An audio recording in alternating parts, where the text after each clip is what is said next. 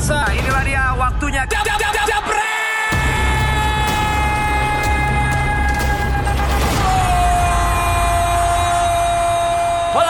Balik lagi di Stadion DPI Pancoran bersama Coach Yasin dan Bandit-Bandit M4. Ya, yeah, right. Coach, spread the love ini of football. Ini sebagai simbolis kebanyakan makan ya. Cuma satu. Entar. Kalau sekaligus satu kerat keblenger. Ini kita harus menikmati kalau orang taruhan itu bukan sebenarnya bukan masalah dapat apa.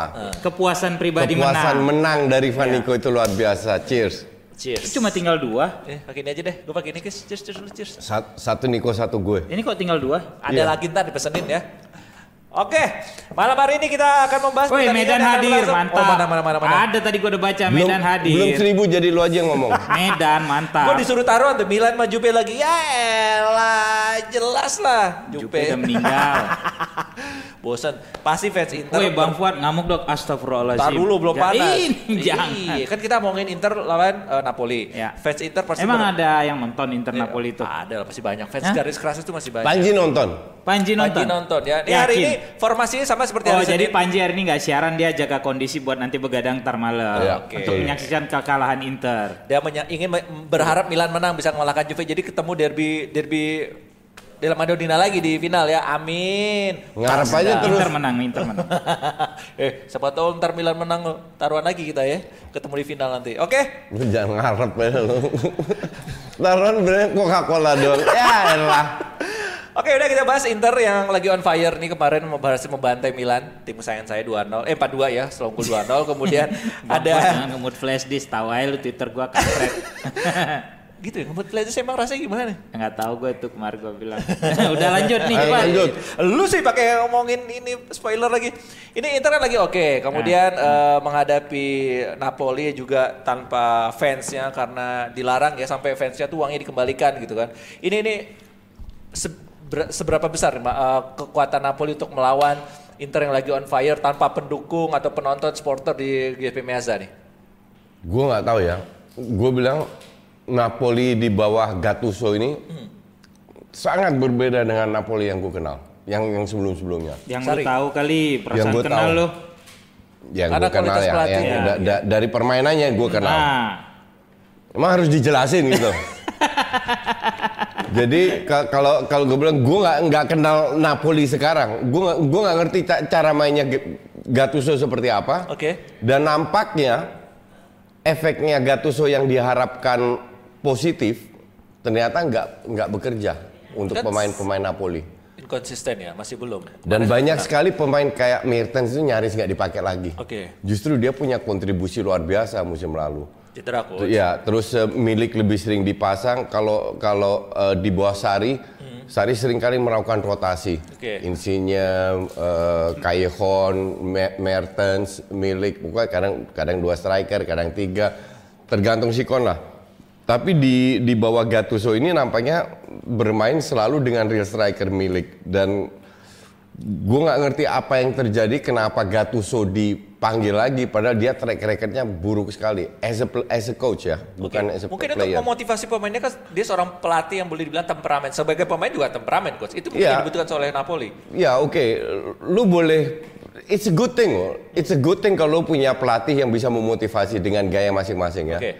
Cuman kalau lu strategi lu hancur-hancuran nggak bisa, itu susah juga, ngerti nggak? Dan ujung-ujungnya kan kalau seandainya Napoli bermain bagus menciptakan kan nggak juga, ngerti nggak? Dan itu pada saat dia di Milan kan sama, bukan masalah menang kalah doang. Strategi. Kalau lu seandainya kalah tapi lu bermain bagus, lu create 20 peluang, 10 kali kena tiang, that kind of things lah. At least lu punya prospek untuk menang. Tapi di bawah Gattuso ini kan hal kayak gitu nggak ada gitu loh. Jadi gue nggak tahu apa yang diharapin lagi oleh fans Napoli. Strategi seorang Gattuso minim, apalagi lawan Lecce, tim bro yang hampir degradasi. Yang kemarin ngalahin Juve sama Lazio itu udah Gattuso ya? Gattuso. Udah Gattuso kan? Iya. Berarti sebenarnya dia punya kemampuan untuk mengalahkan tim besar dong. Lu menang lawan Juve is only 3 points. Lu kalah lawan Lecce juga 3 poin juga. Oke. Yang dilihat kan konsistensi. Kalau lihat di ranking berapa sekarang Napoli berada, mereka 11. Dengan kapasitas pemain yang mereka miliki, mereka tidak layak berada di ranking situ. Oke. Oke. Ya, maksud gua kalau dibilang dia tidak bagus saat dengan dia mengalahkan Juve, Lazio berturut-turut, gua agak kurang setuju. Ya, tapi kalau lu cerita tentang inkonsistensi, ya itu jelas karena dia bisa bagus lawan tim besar. Kemudian terpuruk nih lawan tim kecil yang kayak kemarin terakhir kalah lawan apa dia? Lecce. Lecce ya, sama sebelum Lecce kan dia ada kalah juga sama lupa gue. Pokoknya sama Sampdoria juga dia menang gitu loh. Jadi sebenarnya oke, ini ada yang nanya. Lu kalau lihat it doesn't matter mau kalah lawan Lecce apa kalau gue buka line up. Oke, dia nanya tentang mana dia hilang lah. Bukan. Lihat rankingnya Napoli. Mana sih dia? 11 dia. Wah, hilang pertanyaannya. Iya, dia 11. Oke. Coba ada ini nih. Ngapain kok Jasin nyaranin Roy Keane gantiin oleh tapi nggak setuju sama Gattuso, tuh coach, jawab coach. Ya gue tahu dia 11 dengan kemampuan dia yang 4 musim lalu bisa merepotkan Juve. Okay. Ini sama bisa kita bilang degradasi banget ini skuadnya kita bilang menurut gua gitu kan. Cuma jadi nggak ada artinya menang lawan Juve dan Lazio dong. Ya ada arti dong. Masa lu bilang nggak ada arti? Apa artinya? Ya artinya kan itu kebanggaan mereka paling nggak akan ada walaupun cuma adjustment karena menang lu namanya main bola menang udah pasti cuma 3 poin. Ya kecuali menang 9-10 poin lu bisa jump in langsung ke atas gitu. Betul. Ini kan kita cerita masalah prestis dia lawan Napoli gitu kan lu pasti tahu setiap tim bertanding ngelawan musuh bebuyutan itu ada hal yang nggak cuma 3 poin yang mereka perebutkan coach. Betul. Iya kan? Betul. Ya udah kalau betul udah stop di situ gitu. Tapi kalau cerita itu enggak stop di sini. Kenapa? At the end of the day ya fans dan manajemen akan melihat konsistensi sebuah tim. Nah, iya ini seperti yang gue lakukan. Kalau lu cuma menang 3 poin lawan Juve mungkin ada segelintir pride, happy. Itu penting gue cuma motivasi. Itu makanya gue bilang kan itu motivasi. Terus kalau lu mau cerita penting buat apa? Kalau penting buat modal untuk memenangkan next match, oke.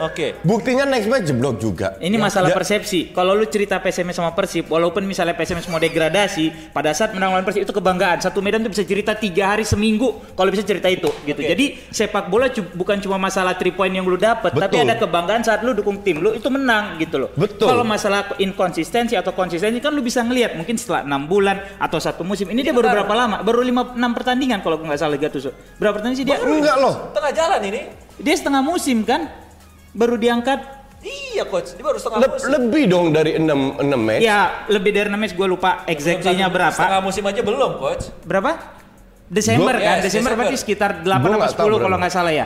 Tolong dibantu gitu loh. Nah maksud gue baru 2 bulan lo mau bercerita inkonsistensi atau konsistensi suatu tim. Sementara tim yang dia dapat mungkin bukan tim pilihan dia.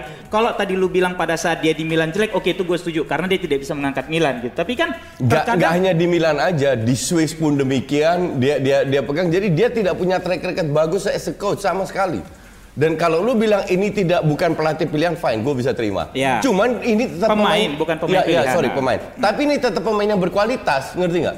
Ya, cuma terkadang kan walaupun dia pemain berkualitas, tetap butuh suntikan motivasi dari pelatih itu yang mungkin belum didapat gitu loh. Sama ada masanya seorang pemain walaupun dia sangat berkualitas segala macam, dia akan punya off day. Mungkin dia lagi punya masalah demotivasi. Itu kan kita nggak tahu. Betul. Kalau 1-2 pemain, oke. Ini kolektif Gatot loh. Bukan 1-2 pemain aja. Kalau kolektif Gatot, posisi dia paling enggak itu zona degradasi coach. Kalau lu cerita begitu, iya paling enggak dia di peringkat 11. Kalau lu bilang gitu. Parameter hanya bisa ngalahin Juve, gue bilang itu enggak. Parameter oke lah, bukan masalah. Nih lihat perbedaan Napoli dengan ranking paling bawah itu cuma 8 poin loh. 8 poin itu bisa 3 pertandingan kemenangan berturut-turut. 8 poin itu masuk zona degradasi loh. Iya, tapi kan 8 poin itu bukan itu 8 poin itu lu butuh 3 kemenangan berturut-turut sambil berharap tim di atas lu kalah 3 pertandingan berturut baru lu bisa geser dia gitu loh. Enggak, dalam arti tidak terlalu jauh jarak Napoli dengan zona degradasi. 8 tuh jauh coach, apalagi ini udah masuk di Februari gitu loh. Dan kalau lu lihat kalau lawan tim-tim lain jeblok dan lain-lain hanya menang lawan Juve, orang juga bilang kebetulan menang lawan Juve. Oke. Sekarang intinya apa yang harus dilakukan Napoli menghadapi Inter? Strategi apa yang harus dilakukan? Mertens baru-baru tumbuh. Ini ada yang bilang tadi, gue bilang tadi apa? Ini gue baca coach ya, lu nilai sendiri deh. Bang Fuad nggak logis. Jadi menurut Fuad menang 1 game sama musuh buyutan lebih penting biar apa sih entar apalah degradasi kayak MU sekarang gue bukan bilang prestasi, itulah kan mereka nggak bisa bedain prestasi sama prestige ya. Hah? Bener nggak? Yang lu bilang bener. Iya itu makanya ini gue bilang yang lu bilang bukan bener. Prestasi, bukan prestige yang lu jaga. Kalau prestige lu dapat iya, tapi secara overall prestasi nggak dapat. Prestasi jelas belum lah, karena kan dia bukan jadi otomatis juara segala macam. Ini kan gue bilang kalau tadi lu bilang just a matter of 3 point, menurut gue enggak. Sebenarnya bukan masalah 3 point aja Fuad. Mereka itu bertahun-tahun berada di ranking 2 runner up. Iya kan tadi gue bilang sama lu di 4-5 musim terakhir mereka jadi rivalitas Juve yang bahkan sempat mimpin sampai di Januari Februari kalau gue nggak salah baru disalib gitu kan dan masuk musim ini menurut gue mungkin skuad yang tidak dirombak jadi mulai ada demotivasi, mulai ada apa ya keinginan menangnya tidak selaper dulu gitu ya, atau mungkin mereka mulai bosan jadi tim nomor 2 terus tidak dapat sentuhan yang pas jadi tidak bisa berkembang. Sebenarnya itu menurut gue kalau gue sih kalau gue nggak setuju dalam arti untuk gue itu terlalu teoritis karena kita bicara ini profesional semua dan usianya itu bukan 34-35 loh dan usianya masih dalam usia sangat produktif. Jadi gue tidak setuju in this case dengan Fuad bahwa mereka lapar dan tidak lapar udah bosen dan lain. Kalau gue ngelihat ini pure seorang pelatih yang tidak bisa memanfaatkan kapasitas pemainnya. Jadi dia datang kayak gini nih. Ini pendapat gue ya. Dia datang, ini strategi gue. Ini taktik gue, ini pemain gue yang gue pilih jalanin. Oke. Itu seharusnya dia melihat bagaimana cara Sari bisa membawa dia ke runner up terus. Ya. Dia melihat bagaimana mereka gagal di bawah Ancelotti. Yes. Baru dia membuat sebuah strategi yang sesuai dengan kapasitas pemainnya. Kalau lu seorang Dries Mertens dan beberapa pemain tidak dimanfaatkan, sementara dia punya peran penting bertahun-tahun di Napoli. Ya, Dries Mertens si Insigne. Untuk gue sih lucu gitu loh. Tapi di zamannya bahwa dia mau juga bagus-bagus banget. Bahwa dia mau berubah, fine-fine aja itu hak pelatih. Setuju? Ya. Tapi kalau nggak ada hasilnya kan harusnya dia ngaca lagi dong. Ya makanya kan gue bilang ini kan baru dia masuk Desember. Kalau model kayak lu setiap baru Desember dia berapa hampir mirip sama Arteta coach. Makanya gue bilang kan boleh lah ada toleransi di situ. Masa jelek-jelek banget. Arsenal juga berapa kali kalah. Gue tidak bilang tidak boleh dari toleransi. Lu nih ini kardusnya Niko nih. Lu harus lihat pada saat Arteta bermain di bawah Emery. Arsenal di bawah Emery dan sekarang di Arteta. Walaupun tidak menang, beda banget. Fuad pun setuju. Ya, itu gas pakar. Itu gas pakar. Nah, kalau lu lihat Napoli musim lalu dibanding sekarang di bawah Gattuso, jauh. Musim lalu jauh lebih bagus. Oke. That is the difference, Nico. Jadi bukan kayak Arteta 8 match dan lain-lain. Tapi kan lu tidak bisa bikin itu jadi satu patokan. Betul. Setiap tim kan punya pendekatannya masing-masing gitu loh. Jadi kalau lu langsung bilang ini pelatih gak berkualitas, inkonsisten, nah itu yang gua counter tadi kan. Gua bilang atas dasar dia tidak pernah membuktikan bahwa dia adalah pelatih. Dia udah dapat banyak peluang untuk ngelatih loh. Bukan 1-2 bukan hanya di Milan aja. Ya, dan dia sama sekali tidak pernah terbukti bahwa dia berhasil. Ya, itu dalam arti bukan menjadi juara dan lain, tapi bermain atraktif. Betul. Memanfaatkan kapasitas dengan pemain yang mediocre kayak gitu. Itu yang gue lihat. Jadi atau mungkin klubnya nggak cocok, nggak?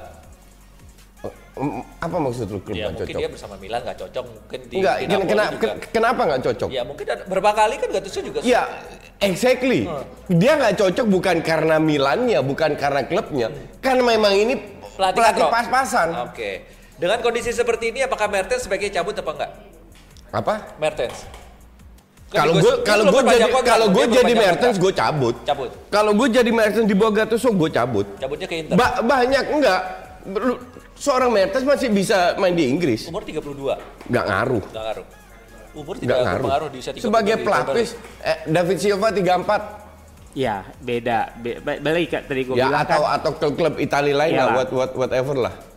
Dalam arti daripada dia nggak main sama sekali mending karena kalau gue masih gue punya opini bahwa skuad ini udah mulai jenuh karena kayak tadi Dries Mertens, Hamsik sekarang kan nggak pernah jadi pilihan utama. Betul. Iya, Bali juga pecabut dan bahkan itu dari Ance juga dia udah nggak jadi pilihan. Padahal dia yang mecahin rekor Maradona kalau gue nggak salah dalam hal gol. Betul. Iya kan dan Hamsik udah cabut, udah pindah ya. Udah ke Cina dia. Awal musim ya. Iya. Dari 2 tahun lalu musim lalu. Lupa berarti. Iya. Keseringan ngomongin begini. Koulibaly itu kan juga kayak dari musim lalu udah mulai digoyang, mau pindah. Itu yang maksud gue, pemain-pemain ini jadi seolah-olah udah tidak 100% ngasih ngasih kemampuannya yang terbaik buat Napoli, tapi mau keluar nggak bisa. Itu kan bisa mempengaruhi, coach. Ya kayak Ozil aja. Iya bisa enggak. Lu kalau lihat Ozil main sekarang dibanding di bawah Emery, jauh juga berbeda. Jadi kembali lagi pelatih sosok peran pelatih itu tuh penting sekali. Kalau kemarin kita bahas sama Pandol, Maitland-Niles jauh lebih bagus, Socrates jauh lebih bagus. Okay. Dalam hanya segelintir match. Jadi pelatih bisa membuat pemain yang jelek bisa bermain bagus. Okay. Bukan yang bermain bagus membuat jelek. Nah, itu Gattuso bisa di situ. Okay. Pemain bagus jadi hancur. Nah, malam nanti kira-kira strategi apa yang harus dilakukan Gattuso melawan Inter di kandangnya sendiri sambil menunggu leg kedua di kandang Napoli? Apakah bermain bertahan mengandalkan counter attack atau tetap bermain menyerang? Mereka nggak pernah bermain bertahan, dan kalau lu tim yang selalu bermain menyerang. Nggak, buat malam nanti ini. Ya, exact whatever. Kalau lu punya tim yang karakternya menyerang terus, tiba-tiba lu suruh main bertahan, ujungnya kalah juga. Oke. Itu berkali-kali Real Madrid lakukan di bawah Mourinho, dan banyak sekali tim yang punya karakter menyerang, dan Napoli punya itu bertahun-tahun pemain-pemain karakternya lebih menyerang. Lu harus menyerang. Tiba-tiba disuruh bertahan. Iya, cuman ini yang lu hadepin adalah tim yang bermain very direct, punya efektivitas tinggi, yang moralnya lagi meningkat, yang bermain dengan 3 back. Semua sistem dalam sepak bola, mau 4-3-3, mau 3, mau whatever lah, pasti ada celahnya. Oke. Ngerti nggak? Oke. Celahnya Inter apa yang bisa dimanfaatin Napoli? Nah, ini yang harus bisa. Kalau gue lawan 3 back yang nyaris nggak ada winger, yes, karena Ashley Young atau Moses yang di sayap itu atau Kandreva lebih menyerang, bukan. Artinya lu ketemu 3 back yang posturnya tinggi-tinggi, yang tidak begitu mobile, lu akan mainkan di sayap. Lu pasang Callejon lah, Mertens lah, Insigne yang bisa masuk ke dalam dengan skill, dengan speed. Di situ lu bisa kalahkan. Oke, mengandalkan ini celah sayap. Ya kalau gue bilang, gue sepakat sekali sama Justin, karena dari sisi bertahan Ashley Young sama si Moses ini tidak sekuat 2 back sayap normal ya, karena aslinya mereka bukan back, bukan main bertahan kan gitu. Dan Napoli punya pemain-pemainnya kayak tadi Callejon, Insigne, Mertens yang sangat kencang. Gitu loh. Itu sih gue sepakat sama lo, nggak mau lah. Sementara Inter sendiri kemarin habis dikuras tenaganya lawan Milan ya di derby. Nah, malam hari ini emang dikuras. Ya elah itu cuman tapi balik lagi dengan jarak pertandingan yang rapat gitu ya. Menurut gua bisa jadi Conte sedikit menyimpan amunisinya atau merotasi pemain. Ya, dia akan merotasi. Karena apa? Karena yang jadi fokus Inter sekarang ini adalah Liga Italia, Serie A, dan bukan Coppa Italia. Setuju. Cuman mungkin, dan kalau lu lihat statistik 6 pertandingan terakhir itu sama kuat, 2 kali menang, 2 kali seri, 2 kali imbang, ini 2 tim. Jadi kemungkinan Napoli mencuri angka apapun nanti yang dibikin Gattuso masih bisa jadi menurut gua. Sekarang kita tanya. Oke, gue setuju soal rotasi. Gue setuju juga soal Serie A diutamakan. Yes. The point is sekarang lini mana lu yang mau rotasi? Depan nyaris nggak ada. Ada coach. Sanchez sudah mulai on fire. Exactly. Sanchez sama Lukaku atau Lautaro kan nggak main. Udah bisa main. Kemungkinan salah satu. Di belakang selalu bermain fix 3 back. Nyaris nggak pernah dirotasi juga. Nah, yang lu rotasi tengah paling sayapnya. Nggak Kandreva terakhir Kandreva sama yang main, mungkin Moses yang main. Ya mungkin kalau dirotasi ya mungkin 3-4 posisi Godin lah kali di tengah. Brozovic kemarin main, sebelum-sebelumnya enggak main juga. Itu bisa di Ericsson bisa main full nih menurut Ericsson gue setuju bisa main full. Harus dimainin full. Ya kalau gue bilang manasin mesin dia juga. Martinez jangan mainin dulu, main dengan Sanchez dan Ericsson. Oke. Dengan Moses. Di lini belakang sendiri ada Ranocchia, Godin setuju dimainin, ada Fritz. Stephen the Fried. Sorry. Stephen the Fried. The Fried lidah Betawi. The Fried ini perlu dirotasi nggak diganti Godin gitu? Ya, sebenarnya kalau gue bilang kalau mau rotasi jangan posisi yang krusial, yang penting.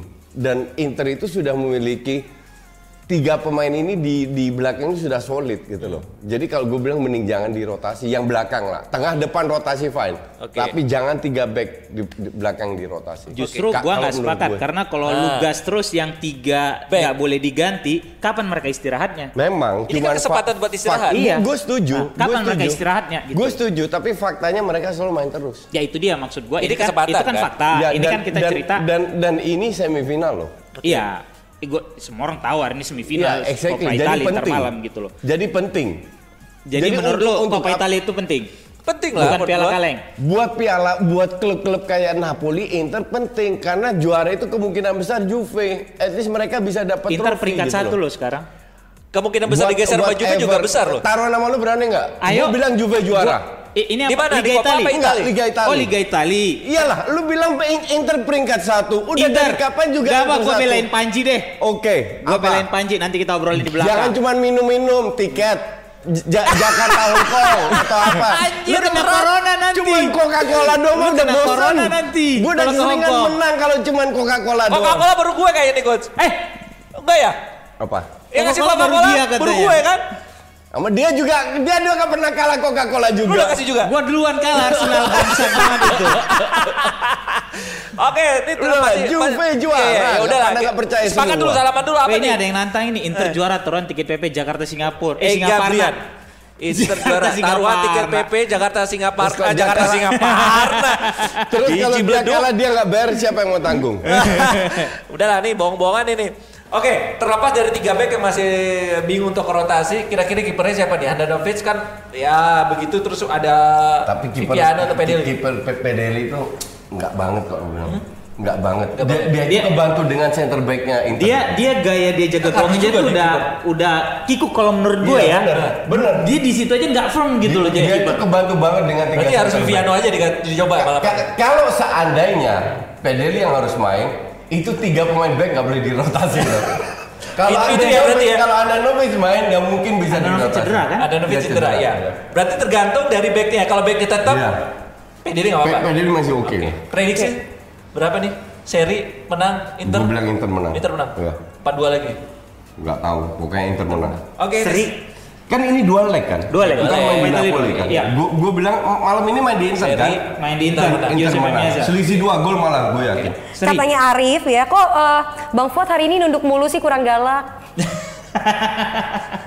Belum panas. Ya habisin roti bakar gue. Oke, ada komen dari Master Juventini 22. Katanya pertanyaannya, kenapa Mertens nggak jadi reguler sejak Gattuso? Padahal saat sama Sari dan Ancelotti dia bagus. Setuju. Seperti Aguero di Man City. Setuju. Itu yang kita bahas. Itu untuk gue tanda tanya juga. Tanda tanya ya Coach ya, berarti pertanyaan dia bagus ya. Ini apa mungkin ada non teknis? Karena dia kan pengen pindah dari musim lalu. Jadi ditarik main Inter loh. Selama pemain bermain di situ, oke. Asumsi dia tidak mau memperpanjang kontrak. Iya. Dia bermain. Iya, harusnya dia profesional. Tetap digaji. Iya, harusnya dia profesional. Kalau mental profesional, betul. Tapi harusnya dimanfaatkan dong. Betul. Kecuali mereka menang terus. Ini kan enggak. Kalau menang terus lu geser oke, mungkin enggak ada masalah gitu ya. Kayak PSG sama Rabiot digeser, nggak penting loh. Dan mereka menang terus dan juara, ngerti nggak? Rabiot udah pindah ke Inter kan? Udah, Juve. Oke, selanjutnya ada komen dari Vincent Abu Bakar, katanya Bleacher Guardian Sky Sport Britain Ziyech setuju ke Chelsea dengan mahar 45 juta pound. Bentar, itu berita masih lisan.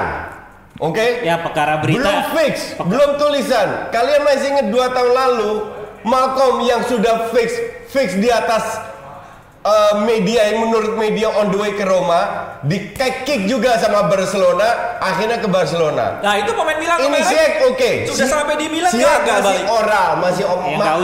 Masih lisan doang. Tenang jadi emosi. Kalau yang paling dekat aja masalah jersey timnas aja. Itu nggak di kick man. Itu enggak. Jadi menurut gua kan udah gembar-gembor pakai segala macam. Itu yang salah siapa? Itu dia, makanya gua bilang kalau masalah berita yang kita ambil yang dekat-dekat aja. Gak usah yang jauh-jauh lah. Okay. Jadi kita bicara berita ini calon kaos untuk latihan sementara. Nanti ada yang fix. Berapa harganya? jersey. Murah ini mah. Murahnya coach sama kita beda nih. Murahnya coach berapa? Kalian mau tahu parfum Gattuso berapa harganya? Oke, tapi menurut si Vincent ini, jadi tadi mahar 45 juta pounds ini maharnya lebih murah daripada Bruno Fernandes, coach. Murah-murah banget. Menurut kalian apakah langkah tepat Ziyech ke Chelsea? Enggak, harusnya ke Arsenal. Yeah. Tidak objektif. Nah, gimana? Oke, tidak objektif. Gue setuju, gue mau objektif. Tapi siapa tahu ya harus ke Arsenal. Setuju secara oral ke Chelsea, totonya tiba-tiba. Cuma kalau masalah harga mungkin ya benar itu murah kalau dibayar sama Bruno. Karena 5 juta murah. Karena MU ini emang bego aja sekarang, bisa banget digoyang-digoyang buat bayar pemain lebih mahal gitu loh. Itu gue setuju. Sebenarnya untuk gue semua klub di Eropa itu gue nggak paham kenapa Ziyech musim lalu udah nggak dibajak. Iya. Padahal musim lalu, padahal masa dia di final Europa League itu juga udah bagus banget. Iya, kenapa nggak dibajak? Final Europa League itu udah bagus, harusnya dibajak kan mereka sampai semifinal Champions League. Ya Champions League semusim setelahnya kan? Iya, musim setelah itu harusnya udah dibajak. Udah dibajak. Harusnya Exodus sudah itu Ajax. Itu gue bingung. Masih aja klub banyak klub. Lagi penghematan nih coach. Di krisis global. Ini krisis global nggak bukan? MU kalau bisa bayar Bruno Fernandes gitu masih dapat ya. Oke, minum dulu coach. Cuma balik lagi, gue rasa kan beberapa pemain itu yang mereka tahu walaupun bagus, scoutingnya itu ngelihat dia itu punya karakter yang tidak akan cocok di klub itu, atau mungkin ada sifat-sifat dia yang lu bayangin kayak Ryan Sessegnon waktu main di Fulham seri waktu di Championship. Itu kan bagus banget, digadang-gadang akan naik. Akhirnya begitu dia pindah ke Spurs apa jadinya? Yang mendem kan? Yang gadang-gadangin lagi itu bukan gue. Bukan lu. Gue tidak pernah lihat ini pemain hebat. No. Media Inggris tahun dari medicine aja dibilang hebat. Secara statistik Sessegnon waktu itu bagus gitu loh. Exactly, sepak bola itu bukan statistik. Drinkwater juga dibilang hebat dan lain-lain. Mana Drinkwater sekarang? Jadi sepak bola apa kalau bukan statistik? Feeling, indikator. Feeling. Lu kan butuh indikator. Lu kan bisa ngelihat. Ya itu makanya kan tadi gue bilang scouting lihat nih, misalnya dia ngelihatnya saya ini kayaknya bagus nih segala macam, tapi setelah dilihat kayaknya dia nggak bisa berkembang nih, kayaknya dia doyannya begini. Ya udah nggak usah kita beli deh, apapun statistiknya dia gitu loh. Atau pemainnya aja nggak mau. Pemainnya malas gue sama MU, malas gue ke MU, ke yang lain aja. Gitu. That's why gue pertanyakan banyak yang nama scouting. Lu lihat nggak usah jauh-jauh pemain klub yang gue ngefans, Wilshere. Berapa orang di Inggris bilang Wilshere hebat? The next Gaza waktu itu gue ingat banget. Gue udah bilang ini pemain katro dan terbukti. Dan mentalnya juga nggak bagus kan? Yang dia ngerokok berapa kali ketahuan? Ya. Musim lalu gue bilang ini dibeli Juve untuk satu musim dijual lagi karena gratisan. Oke. Dan untung. Ya secara bisnis bagus dong kalau itu kejadian. Sudah berita keluar akan dijual Juve. Jadi kalau lu bilang ini pemain Sessegnon nggak pernah. Sama kayak Madison. Madison untuk gue pemain bagus untuk lini kedua untuk Leicester. Visinya nggak ada. Jauh lebih bagus Tielemans. Oke. Ini berarti siapa si Ziyech ini mirip-mirip saya kayak Dembele berarti ya? Apa? Ziyech, Dembele. Enggak. Ziyech itu kayak Ozil cuma lebih bagus. Oke. Lebih bagus dari Ozil. Asli. Maksud lu jelasin dulu dong. Ziyech ini kayak siapa tadi bilang? Dembele. Kayak Dembele dalam hal apa? Skill atau dia gampang cedera atau apa ya, itu jelas dulu dong, lu nyaut aja lagi. Ya kalau dia bilang mirip ya gue bilang gak mirip lah. Iya dong, lu bilang mirip ya gak mirip lah. Iya lu jelas, ya gue kadang-kadang nanyanya gak jelas ya, gitu loh. Ya gue bilang selesai dari cepat, makanya gue nanya mirip sama Dembele, mirip apanya. Makanya gue jawab kalau mirip, gue berasumsi permainannya, ya enggak, lebih mirip ke Ziyech. Nah ntar gue tanya lagi. Dia bisa bermain di sayap, dia sangat bisa bermain di nomor 10. Oke, kalau dibandingkan Dembele dengan soal cederanya termasuk pemain kardus dong Dembele. Dia bukan cedera. Kardus apa enggak pemain dia bisa dinilai dari cedera dong. Dia cedera. Masa lu jadi kalau pemain lu ntar lu bilang enggak ada kardus lagi kalau topal gas poin. Mana tolong gantiin Marcel. Kalau kayak gitu kan bener kan. Ntar kalau dia bilang Paul Gascoigne kalau dia pernah bilang Gascoigne ini kardus. Suka cedera segala lu enggak tahu itu skillnya luar biasa. Gua ngomong itu pemain kardus apa enggak? Udah main suka-suka udah sulit kalau udah kayak gitu, udah enggak objektif lo kayak Justin tadi lo udah enggak objektif lo. Dia sendiri tadi ngakuin ya gua enggak objektif dia bilang. Iya, gua juga iseng doang sih nanya itu. Sekali doang gua enggak objektif. Iya enggak apa-apa. Selalu ada hal yang pertama dalam hidup coach, senang aja. Ini balik lagi ke Dembele yang cedera. Ini kalau dia sembuh bakal balik lagi ke permainannya atau dijual aja udah sama Barcelona. Gua enggak yakin dia bakal. Gua tidak setuju dia dijual. Gua sama sekali tidak setuju dia dijual. This player is extraordinary. Oke, tidak banyak pemain winger yang memiliki skill seperti Dembele. Tapi Kita harus kasih kesempatan, oke, bahwa dia punya rentetan sejarah cedera, fine. Bukan berarti kedepannya akan cedera terus kan? Iya. Ngerti nggak? Terbukti cedera. Bentar. Lu jangan motong. Bentar dulu. Oke. Salah satu alasan kenapa dia cedera adalah dia kurang bisa jaga bodinya. Makan yang kurang sehat, sering main game sampai sub malam dan lain-lain. Itu tadi yang gue bilangnya harusnya dilihat sama scouting, bahwa dia bisa tahu nih pemain bagus tapi punya bad habit. Nah, contohnya Dembele tadi, itu kan satu hal yang tidak profesional kalau dia main game sampai pagi. Betul. Semoga, that's why semoga Dembele belajar dari kasus ini. Kebapaannya keluar Justin kalau ada kayak gini. Bahwa dia bisa berubah. Kalau seandainya dia tidak cedera, dia bisa berubah dari pola hidupnya.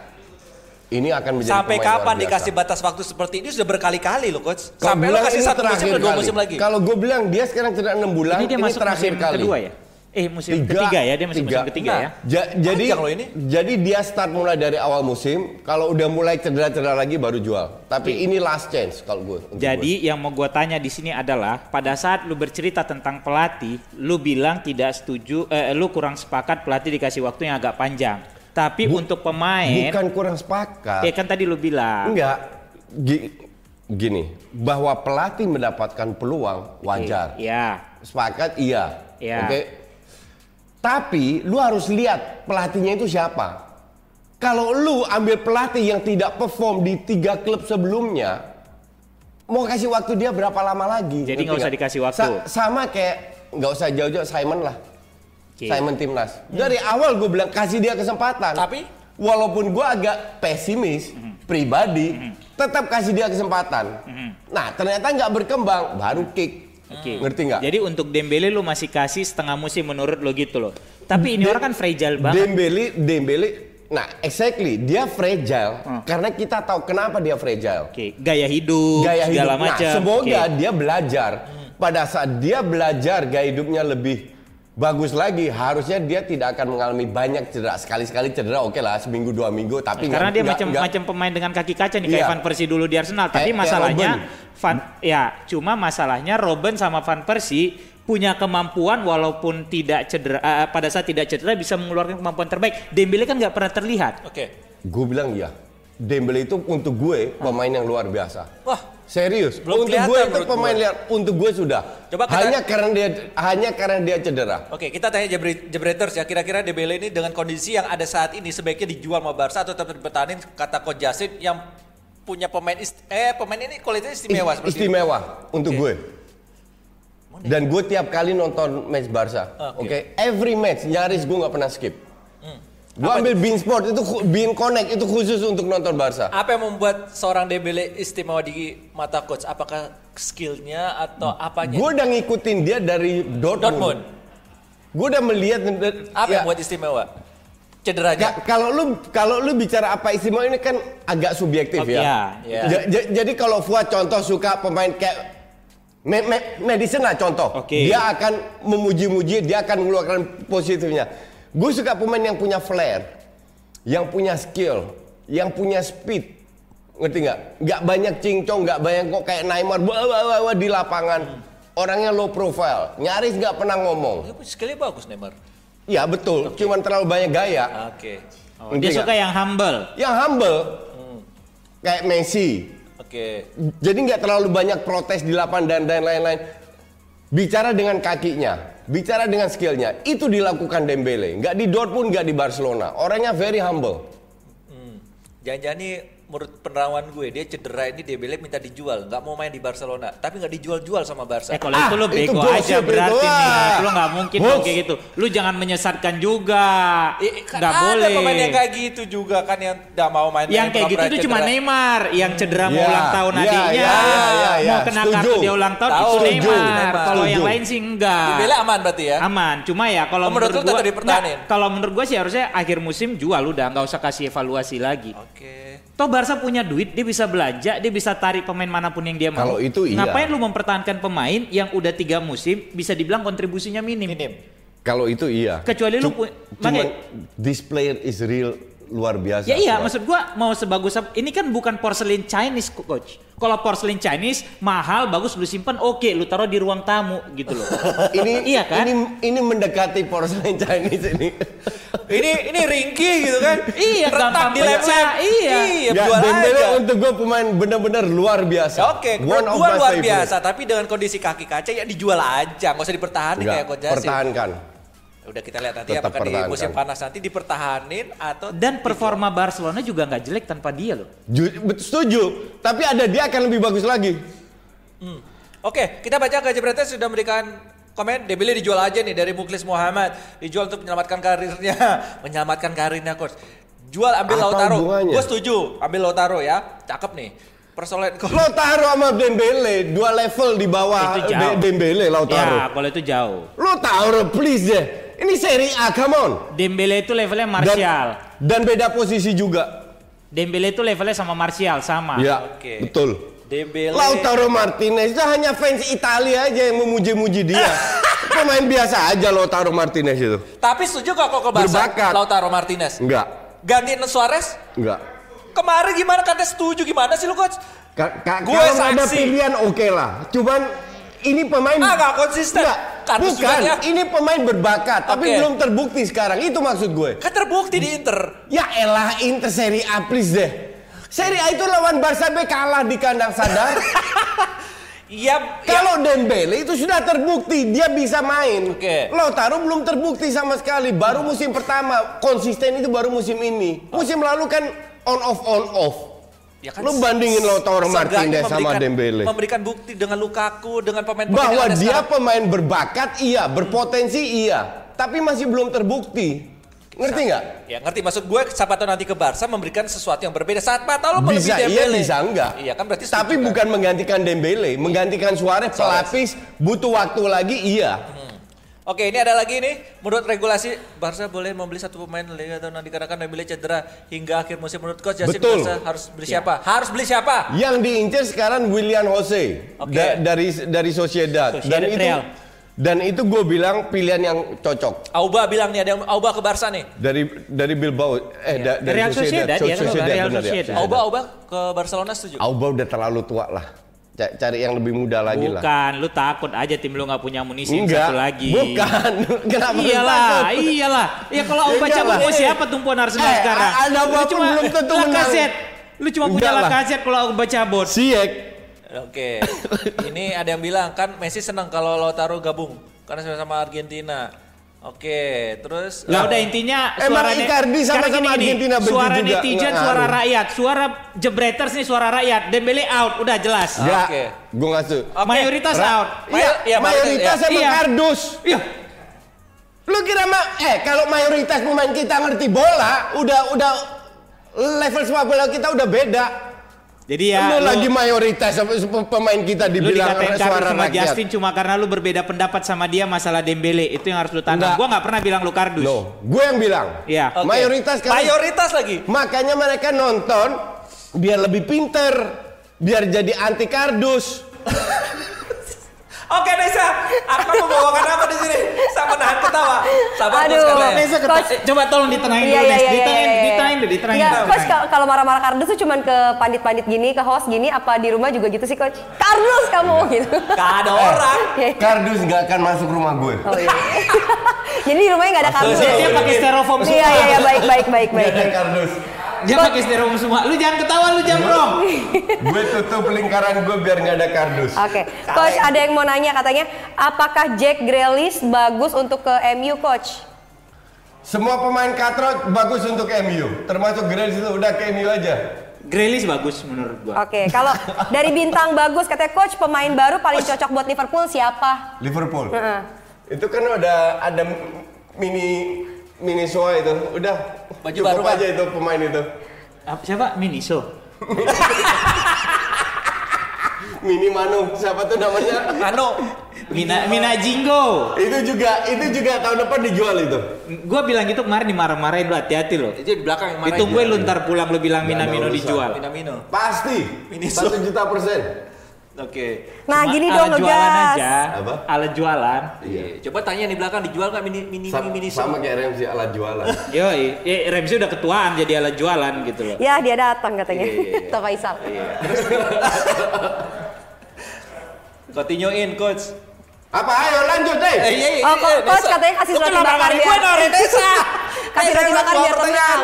Coach lebih gemes sama dia apa sama itu sama Mardel? Dua-duanya. Dua-dua kardus. Udah ketebak emang coach kardus. Lanjut. Ya tar dulu kan. Udah lanjut, oi, waktu gue ini. Oke, udah. Gue kira masih ada pertanyaan lagi dari saya. Udah. Next kita akan membahas soal Premier League. Ini tentang maskot-maskot pemain. Iya, maskot-maskot pemain yang menuai pro dan kontra. Maskot pemain. Maskot. Iya, bener, maskot kan? Tim. Maskot tim. Yang anak-anak kecil itu. Lo dia kurang baca bener nih Niko nih. Gue. Dia enggak bisa baca kali ini. Iya. Ya, kan? Oke, terus lanjut. Ya, ini ada beberapa tim bahkan lebih dari 11 tim ya. Kok lu grogi sih bakal Coca-Cola 1 ada di belakang banyak. Enggak kok grogi sih lu nanya aja enggak bener dari tadi sama dia. Terus. Maskot tim terus. Ya, maskot itu bayar. Ya. Dipungut bayaran. Iya. Ya ini menuai pro dan kontra terus setuju enggak? Bayar. Iya. Dulu waktu gue datang ke Valencia maskotnya juga bayar. Nah sementara MU, City, Soton itu memberikan free mengambil dari akademinya. Iya terserah itu tiap klub kan beda-beda kebijaksanaan. Bebas. Masalahnya bayarnya itu ada dari 3,5 sampai 10 juta, 13 juta. Kalau lu bicara gitu, nih gue kasih sebuah statement dari mantan presidennya Bayern Munchen, Karl-Heinz Rummenigge. Oke. Dia bilang di tiket di kita bicara Bayern Munchen yo. Oke? Bukan itu. Tiket kita jauh lebih murah daripada Liga Inggris. Ya, kenapa? Karena kalau kita naikkan, mungkin kita dalam 1 tahun untung 2-3 juta ekstra. Ya. Tapi nilai segitu nggak ada artinya dalam sepak bola modern. Makanya dikit murah. Oke? Nah, sekarang pertanyaan gue balik lagi. Kenapa mereka jual tiket mahal-mahal? Ngerti nggak? Sama aja kebijakan dari klub, maskot ada yang gratis, ada yang dipungut biaya. Oke, menurut lo setuju? Oke sih lo ngerti nggak maksudnya dia dulu, gue aja bingung ini. Coba lo cerna, menurut lo setuju nggak dengan memberikan pungut bayaran? Enggak, kalau gue nggak. Walaupun sepak bola itu udah sangat industri sekarang, harusnya yang jadi yang dibawa ke dalam lapangan jadi maskot tim itu menurut gua adalah bisa diambil dari junior akademinya, akademi atau anak gawangnya. Karena itu kebanggaan mereka apalagi buat anak lokal. Itu kalau gua ya. Kalau gitu. Tapi kalau lu cerita industri sepak bola, bentar gua selesai dulu dong. Let me finish. Bentar dong. Ya, jadi tapi dengan industri sepak bola terutama di Premier League yang udah sangat menggurita nih mengglobal, ya beberapa tim karena mungkin hak siar dia tidak besar karena dia mungkin tidak main di Champion, di Europa League segala macam, itu bisa dikomersilin jadi sama dia. Dan biasanya yang bisa begitu tuh anak-anak luar malahan. Iya. Iya kan? Betul. Bukan anak lokalnya. Karena orang luar, makanya kan sekarang kita pernah bahas bahwa Liga Inggris udah terlalu banyak turis yang nonton sebenarnya. Yes. Itu yang bisa diduitin gitu loh. Itu jadi sumber income yang lain. Tapi kalau lu tanya setuju apa enggak? Kalau gue sih enggak. Oke. Gitu. Kalau tadi Fuad bilang hanya mungkin bisa diberikan kepada pemain-pemain akademinya yang kecil-kecil, nggak fair juga. Jadi yang bisa jadi maskot cuma pemain yang bisa main bola. Fans sejatinya yang udah turun-menurun yang nggak bisa main bola nggak jadi maskot juga dong. Ya, kalau itu kan terlalu luas dong parameter lu gitu loh. That's why orang suruh bayar. Nah, termasuk bayar sampai 13 juta tuh masuk akal nggak? Ya balik lagi lu nilai dari mana? Kalau nilai di Indonesia sih nggak masuk akal pak. Kalau lu nilai di Eropa itu nggak bisa apple. Iya, lu nggak bisa apple to apple di situ. Lu kentut aja bayar 50.000. Oh, ya udah. Maksudnya ada klub yang memberikan gratis, ada yang memberikan bayar. Iya, lu muter-muter di situ aja. Ada yang gratis, ada yang bayar. Itu kan balik ke kebijaksanaan klubnya. Tapi kalau lu tanya opini Jasin tadi jelas. Kalau gue jelas, gue nggak setuju. Karena bagi gue itu harusnya hak-hak dari anak-anak juniornya, gitu kan? Atau mungkin ada yang beasiswa segala macam lingkungan sekitar. Kayak tadi Jasin bilang, supporternya yang kecil-kecil lah. Itu kan bisa lu saring lagi, walaupun parameternya jadi terlalu luas, gitu loh. Kan asal itu sekarang gitu. Kalau lu bilang 13 juta mahal apa enggak, lu lihat kalau orang Indonesia bilang itu mahal gitu loh. Buat sana enggak lah. Sana enggak bakal 13 juta penting lah gitu. Itu. Oke, kita lihat. Udah Bang Fuad masuk angin tuh dikerokin. Bang, ini cupang apa masuk angin sih, Bang? Iya, makanya gue juga bingung. Beda gue lihat. Bang kasih lihat jepreter semua. Masuk angin gue anjing.